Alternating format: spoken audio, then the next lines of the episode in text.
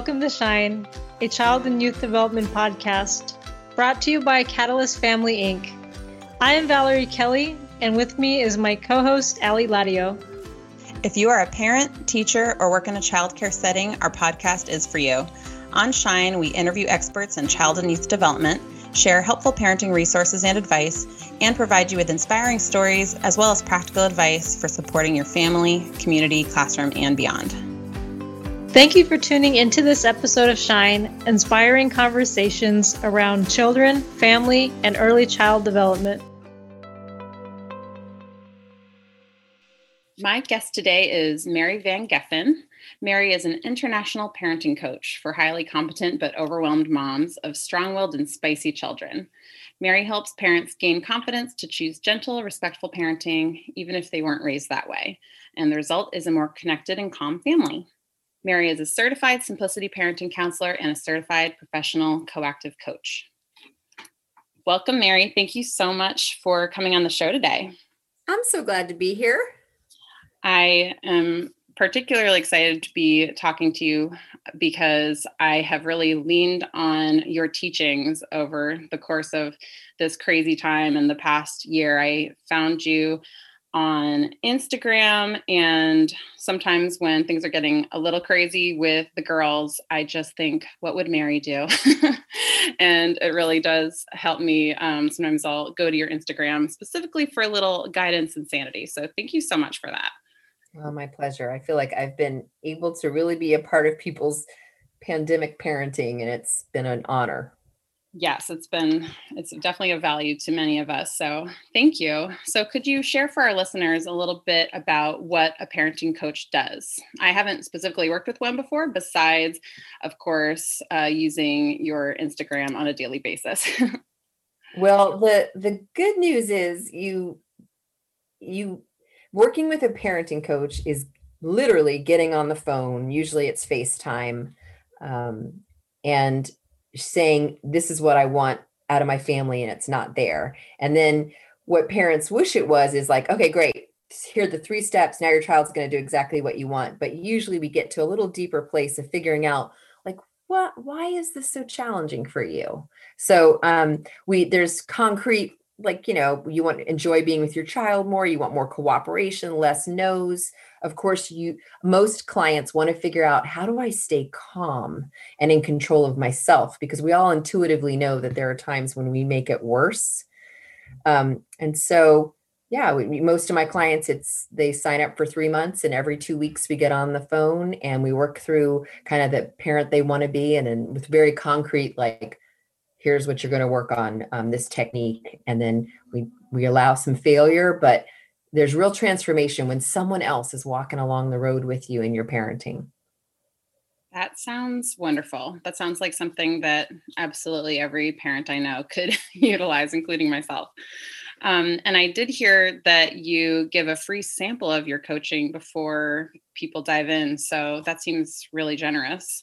Yeah, it's kind of that's my ministry. So any mom or dad out there who wants to brainstorm for 30 minutes. I don't sell you, I don't pitch anything, um, but I am going to make you pick something very specific that you want to either make stop happening in your home or uh, some some place that you want to improve and we'll work through it i'll give you homework and a week later we can lock in the learnings and that is complimentary and um, there's no obligation to to continue that's really wonderful. So I'll, I'll, make sure we share with our listeners on how they can get in touch with you for that. So thank you. Um, so I'd love to dive in. I'm so excited about what we're talking about today. Um, doing less to have more cooperation and connection in your family. I think everyone's looking towards this fresh new year with a fresh start and hopefully a lot of hope. So it seems like a really wonderfully relevant topic that I'm excited to dive in on. Um, so let's just start with acknowledging how hard of a time this has been for families. We already mentioned it a little bit. Families are incredibly overwhelmed right now, very stressed. Um, it's been a trying time for everyone, but especially working families, parents that are used to having their kids in childcare or school, and that's having to having to pivot with those plans. What should families do during this stressful time to get more cooperation and peace from their children? Well, I think the first step, and, and this comes from a great book called Simplicity Parenting by Kim John Payne, is be very aware of your metaphor. Um, the, the kind of the story you're telling yourself about your child and about yourself. For instance, I think most kids are going through a soul fever right now. And that's very different than, oh, my kid is trying to drive me crazy. Like, let me ask you this, Allie. If your child's having a physical fever, they've got they've got like 101, they're sneezing, how do you show up for them? Just 100% being there for them. The fever is always such a delicate time. So I'll hold them, I'll comfort them, and just yeah do whatever is needed for them to feel better. Yeah and it sounds to me like you're leaning into them and i bet you even use a softer voice and you slow things down maybe got to cancel a few things or give more grace than you normally would and kind of understand like oh they're in pain right? And that's the same posture that i want you to use with your child and yourself during this stressful time in history. So instead of resisting sort of that heck no energy that a lot of us can have and are you kidding me? You're acting up again. Instead i want you to see it as your child is having a soul fever. And that is something to lean towards in and to soften your voice just even soften your eyes if you can. So yeah be aware of your metaphor. I love that and i feel like i'm just doing it a little bit as you talk i'm like practicing um, that's that's wonderful. So, how do you know if your child has a soul fever? How do you know if your child is really in deep in that space and needs that extra support from you? Yeah, yeah, and sometimes it can just be they're in a developmentally appropriate disequilibrium where they're sort of two steps forward and a step backwards, and you're like, why are they th- sucking their thumb again, or um, what's all this crying? So, the way I would look at it is it's a cumulative stress reaction, and they've been under a lot of stress. You know they they haven't had so many of the things that um, seem like normalcy and they've had very stressed adults in their life. So it can look like sort of knee-jerk reactions like a trigger to anger or to upset where everything is is a huge problem. Um, it can be um, very clingy or it can be um, they're isolating themselves. And, and some of this is very dependent on the age of the child. And i i think today are we mostly talking about zero to seven or are we just talking about all of it? I think we can we can talk about all of it. And i see what you're saying. Yeah the, there's so many different ways that it could manifest in kids of different ages. So we're talking about kids of all ages here. Yeah so it, you kind of know when something just doesn't feel right like when you're starting to wonder like what's going on here um, and i i think most parents right now are having a soul fever. So there's just also a lot of opportunity here for compassion. Like it's there's a lot of resilience and the number one thing you can do for a child during this time is to self-regulate yourself and to manage the connection, connecting rather than controlling. That's going to be just like your guiding northern light out of this way, your north star, um, rather than I've got to control, I've got to you know clench my fists and make this happen that's just not what's appropriate during such a tumultuous and um, upheaval time i love that Con- connecting rather than controlling that's a nice easy way to think about it so that thank you for that i need that quick yeah, and it, it still happens with me and i'm i'm 50 and have teenagers and there are still moments where i think oh my gosh i i want this specific outcome. It's not happening. How can i force it more? And then i remember oh wait i subscribe to the parenting philosophy of choosing the relationship when in doubt and that that's the long-term philosophy is I want these kids to want to come back for Thanksgiving. I want these kids to be able to tell me when they've been involved in something high risk because they can trust that I will stay calm and grounded. So, yeah, it's connection over control, and it's when in doubt, choose the relationship. I love that. I can immediately think of how that would manifest with my four year old, for instance, and how when I do try to do the quick version, the controlled, something like bribery, or how can I manipulate the situation to have her do what I want. Um, but what works so much better is when I take the time to get on her level, talk to her, and connect. And to be honest, we usually get a much better better result that way. But sometimes that's hard to remember in the moment.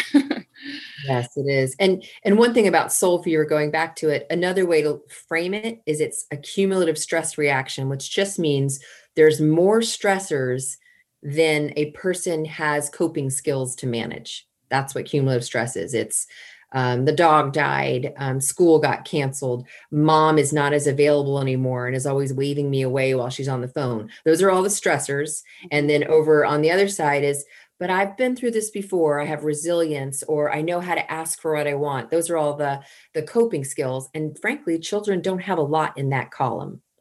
So if it's a simple equation, they've got more stressors right now than they have coping skills. And that's what results in a soul fever. But what I'm excited to talk about today is there's four ways to heal that inflammation in your home to, to reduce the stress and raise up the coping skills. Wonderful. So let's dive into those. So what is the what can we do specifically?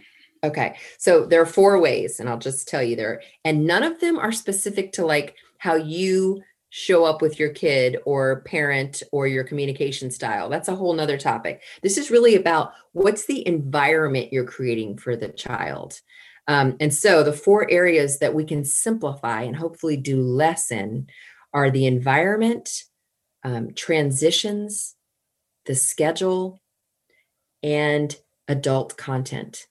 And I just want to caveat here if you're listening to this, this is not about shame or thinking, oh, I don't do any of these. Nope, we don't. That's not helpful. Instead, I want you to bring that most sage part of you to say, I will choose one of these and I will focus on it for the next 30 days and bring some intention to it. We can't do everything at once. Small, doable changes are what moves a ship um, to the right direction. So, should we dive into the first one, which is the environment? The environment. Yes, that sounds great. Okay, so this is literally the most concrete thing that you can simplify. And it's the influence of just too much stuff and how to deal with that. And it's the easiest realm of the four to make some headway in and get some quick results. Um, I'm sure you've watched like Tidying Up or read Marie Kondo, and you know that power of the before and after.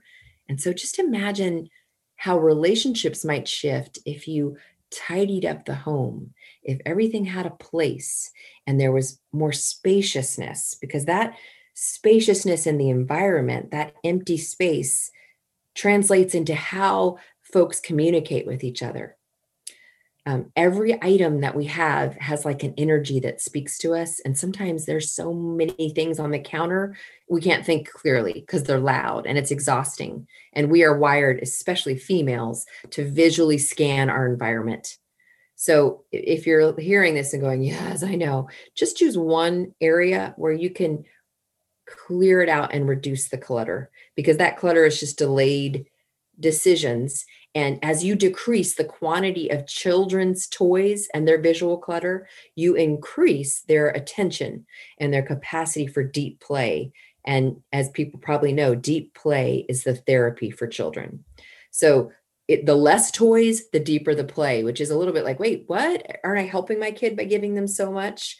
But no, we we want to make just a few things that totally ignites them. So maybe it's as simple as having a toy rotation library where you have a opaque bucket and you put everything but maybe 5 to 8 toys and watch as the play becomes less about organizing all the tchotchkes and more about like creating imaginary scenarios.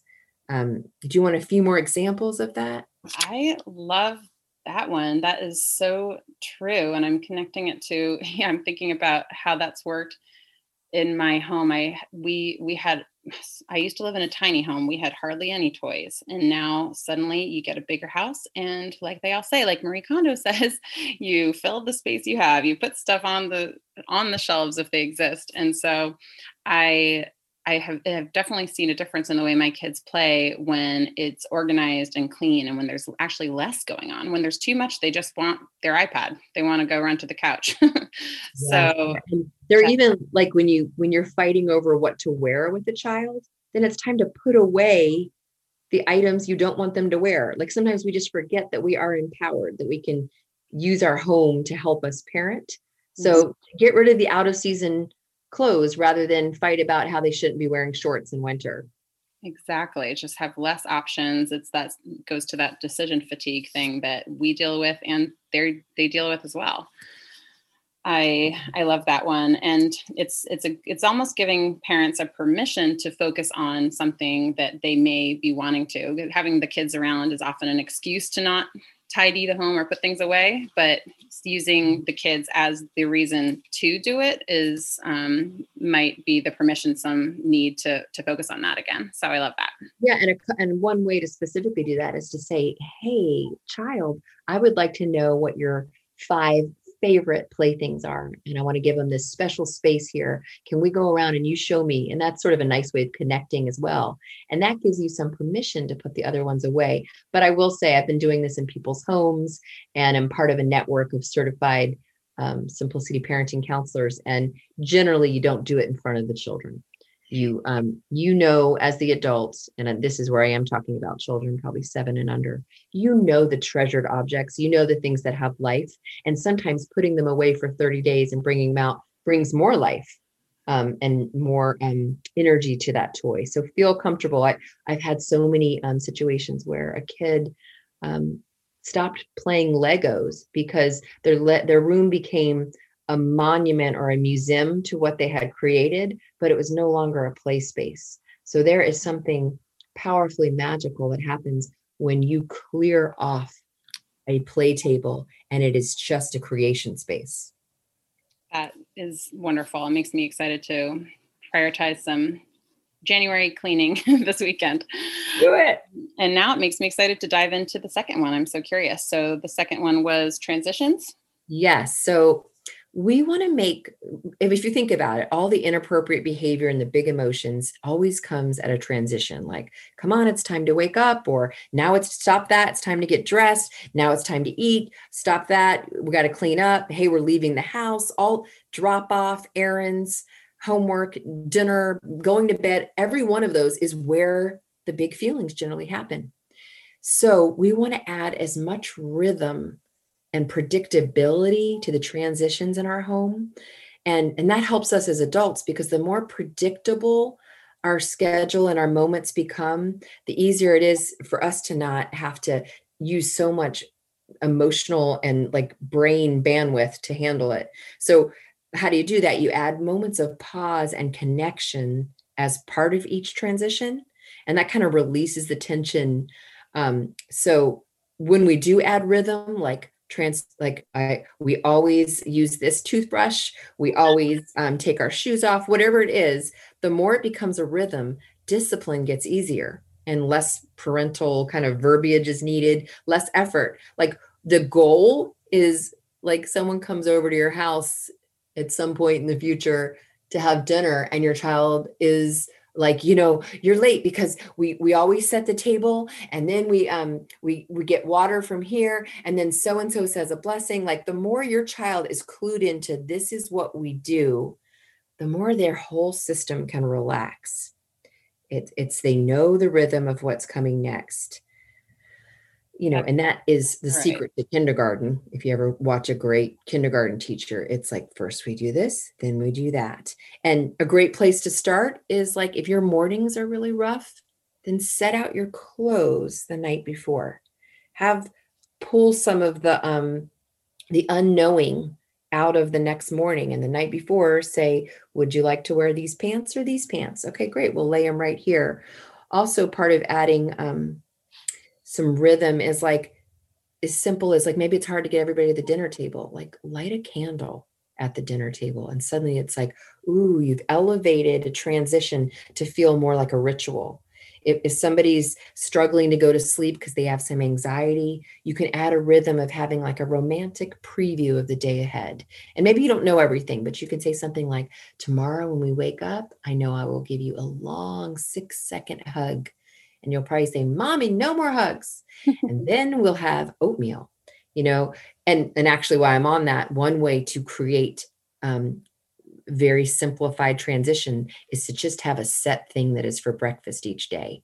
You know, Mondays we have oatmeal, Tuesday we have eggs. I don't like eggs that much. Oh, I'm sorry. You'll love Wednesday when we have pancakes. So taking uh, people are always like, "Oh, give your preschooler a choice." To a limit, there's ways to get empower them, but the more there is a structure that you can be creative within, the right. um, the less inflammation. That makes a lot of good sense because the yeah the transitions thing is hot button especially for those younger ages you know they'll just freak out the minute you say hurry hurry hurry we got to get our shoes on to go outside they do not want to be hurried they don't want you um, rushing them along in those transition moments so yeah the, the childhood the pace of childhood is, does not understand rush. Nope. that's you know ch- our children are a slow unfurling of their being. The hurry is a totally adult situation oh. that they don't speak.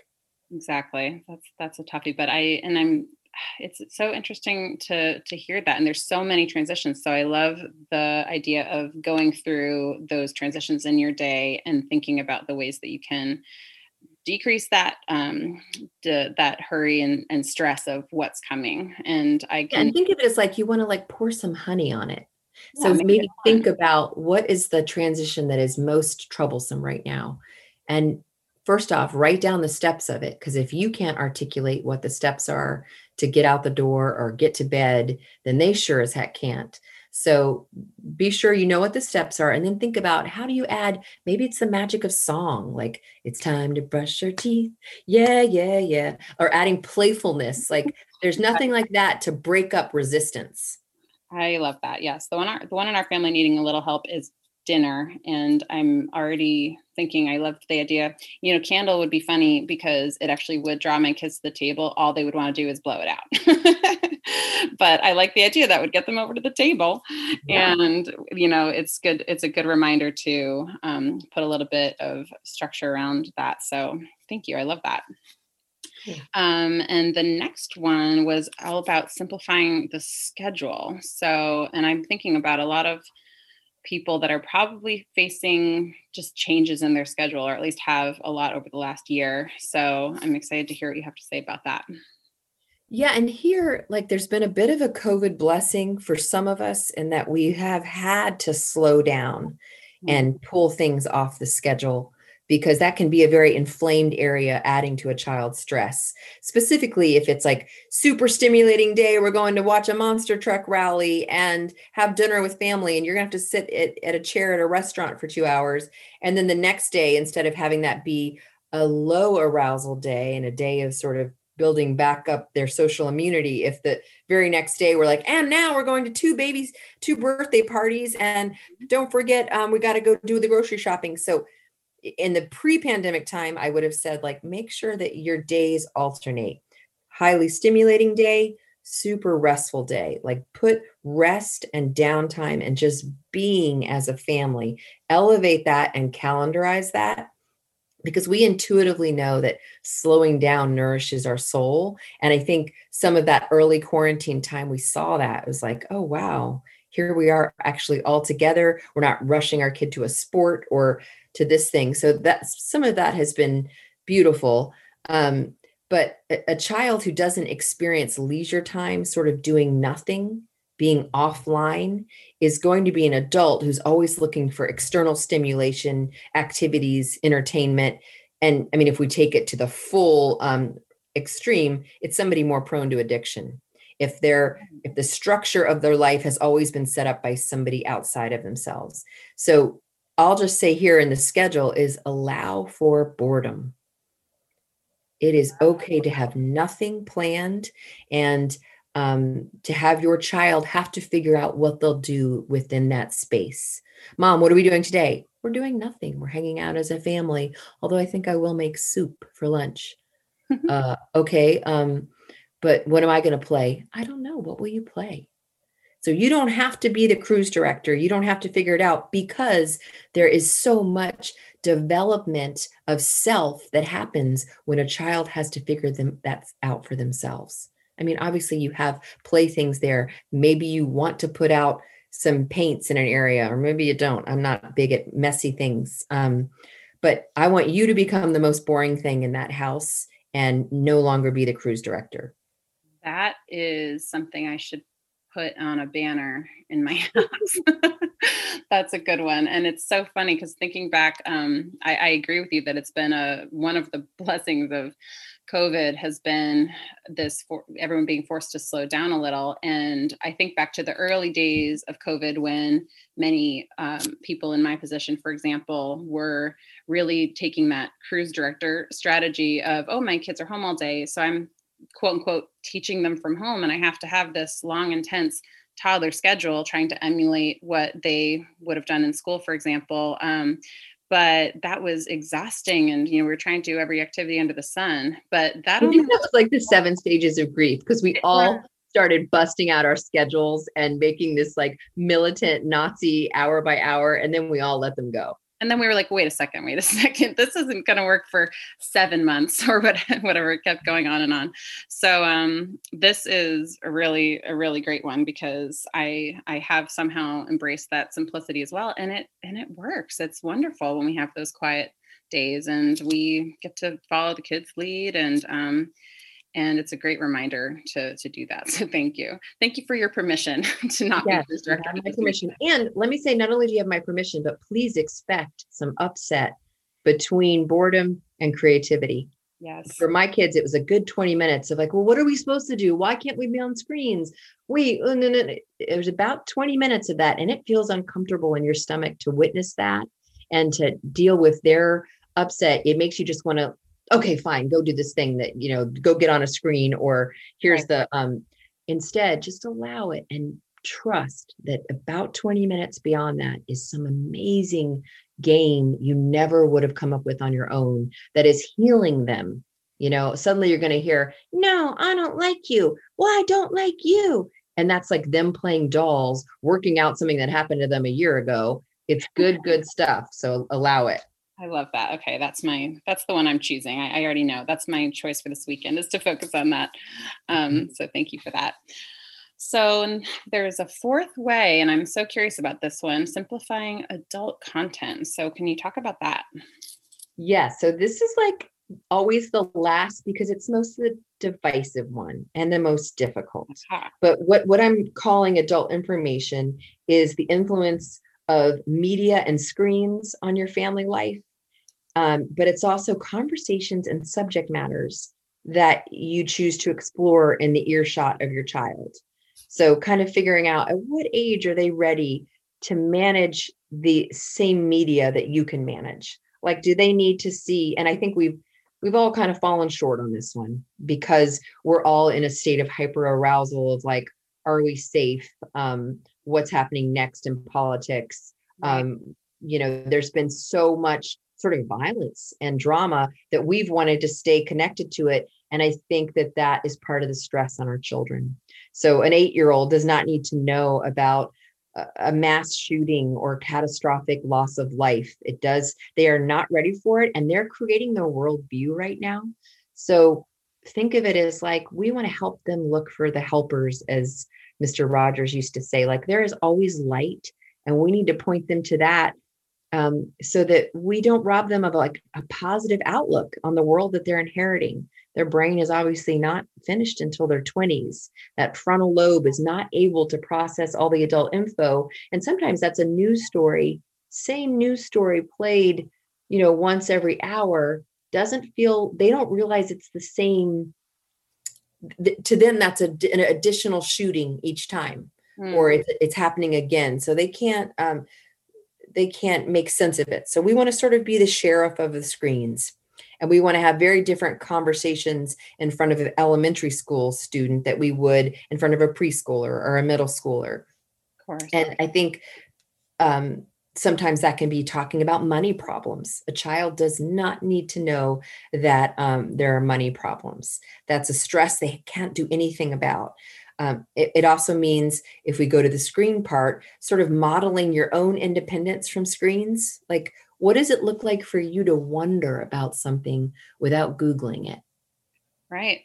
To actually not immediately go find the answer, but to allow your brain to sort of live in it for a little bit. Um, so, uh, what I would encourage folks to do is if screens have gotten a little out of control and you're not sure it's that you have a good relationship with screens with your kid, then just create some islands of screen free time. Some either times of the day or places where there will be no screens. That's a good place to start. Like, for instance, in our house, um, kids are not, we have teenagers, but they are not allowed to charge their phones at night in their bedrooms. They come to a public spot that I check in. And there's really no good that comes from a teenager having um, access to the internet at night. Um, they studies have shown they wake up just to check in and see how their social media is or to play a video game. So um, yeah, having those islands of screen-free time and no screen zones and just monitoring what topics are we talking about with kids. I do love that one, and of course, I'm just buzzing thinking about potential topics that spin off of this. We could have a whole episode about the difficulties of figuring out what to how how to introduce children and when with all of the craziness happening this year. A lot of kids are getting um, brought, you know, some tough conversations are coming up much earlier and in a totally different way. And so mm-hmm. I'm really curious about all that. And I'm really um, for example, you know, I have got the really young children and we don't really keep the news on or anything like that. So it's the opposite of the simplicity conversation. So that's why I say it'll be for another time perhaps. But I'm keep wondering how I do introduce some of these difficult conversations and introduce them to what's happening in the world. Um, but to do it well, my favorite way to do that, just as quick aside, is finding a nutritious picture book. There, there are some beautiful books. Um, and maybe we'll put them in the show notes um, when I go look at them, that kind of normalize all the weirdness of the pandemic mm. or educate on racial equality in a way that doesn't feel preachy, um, yeah. but gives you the words. The same with um, talking about how babies are born or divorce. There are so many beautiful books to read, and then you don't have to manage your face and make sure your tone of voice isn't uh, somehow um, communicating your own anxiety. You just read through this book with your child and nurture yourself and them. That's right. I love that. That's books are good for everything. And yes, you hit on one of them that's been important to me is the raising an anti-racist child. You know, the including um, not shying away from that conversation, but just making it mm-hmm. appropriate for that four-year-old level. She's so curious about everything, so she soaks it in. I got to get it right the first time, otherwise, that's how I feel sometimes because she soaks it in like a sponge.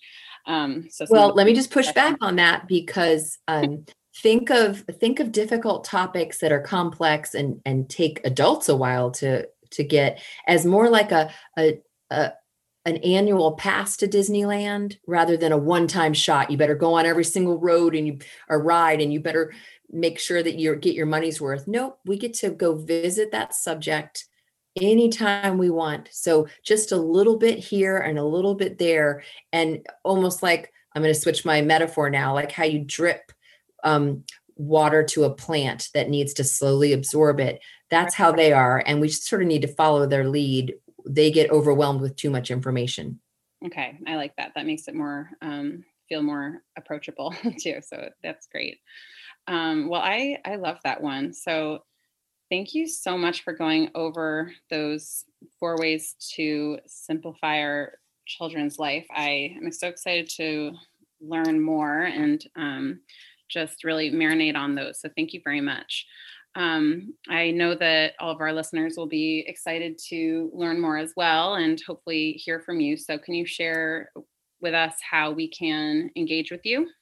Yeah, I'm, I am all over Instagram. Every day I post a tip for being your best version of um, a great parent. And so there's lots of content there, whether it's on sibling rivalry or my my heart's calling, which is handling spicy and uh, spirited children and strong-willed children, and sort of how do you show up and what's the sort of spiritual journey you're on to um, to allow them to be them while still having a calm, peaceful home. So Instagram's a great place. It's just my name, Mary Van Geffen. Okay. And I also have something for your audience, which is a PDF I created on how to stay calm when your child is acting crazy. So it's sort of a downloadable step by step process. And um, that should be in your, where do you guys post that? Yeah, we'll have that in the show notes and in, our in our post when we launch this episode. So that is such a gift. Thank you. I can't wait to see that and put it to good use. I'm sure my kids are spicy. I don't know if I mentioned that, but it's so good to hear a fellow spicy mom. Oh, yeah, yeah, exactly. Well, thank you so much. Um, and on behalf of our listeners, we're really appreciative of that. And um, we'll make sure to link to that and everything else we mentioned in the show. And I have learned so much. So just thank you for being here. Um, My pleasure. We hopefully will talk again, Mary. Thank you. Bye.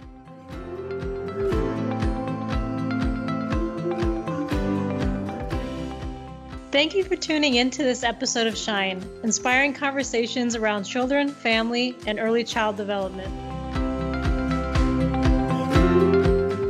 This podcast is presented to you by Catalyst Family Inc., parent company of Catalyst Kids. Catalyst is the largest nonprofit childcare organization in California, and we encourage children's unique development through play based learning support busy families through quality care, and strengthen communities by providing a safe place for every child to thrive, offering daycares, preschools, and after school programs, camps, and beyond. Find us at catalystkids.org.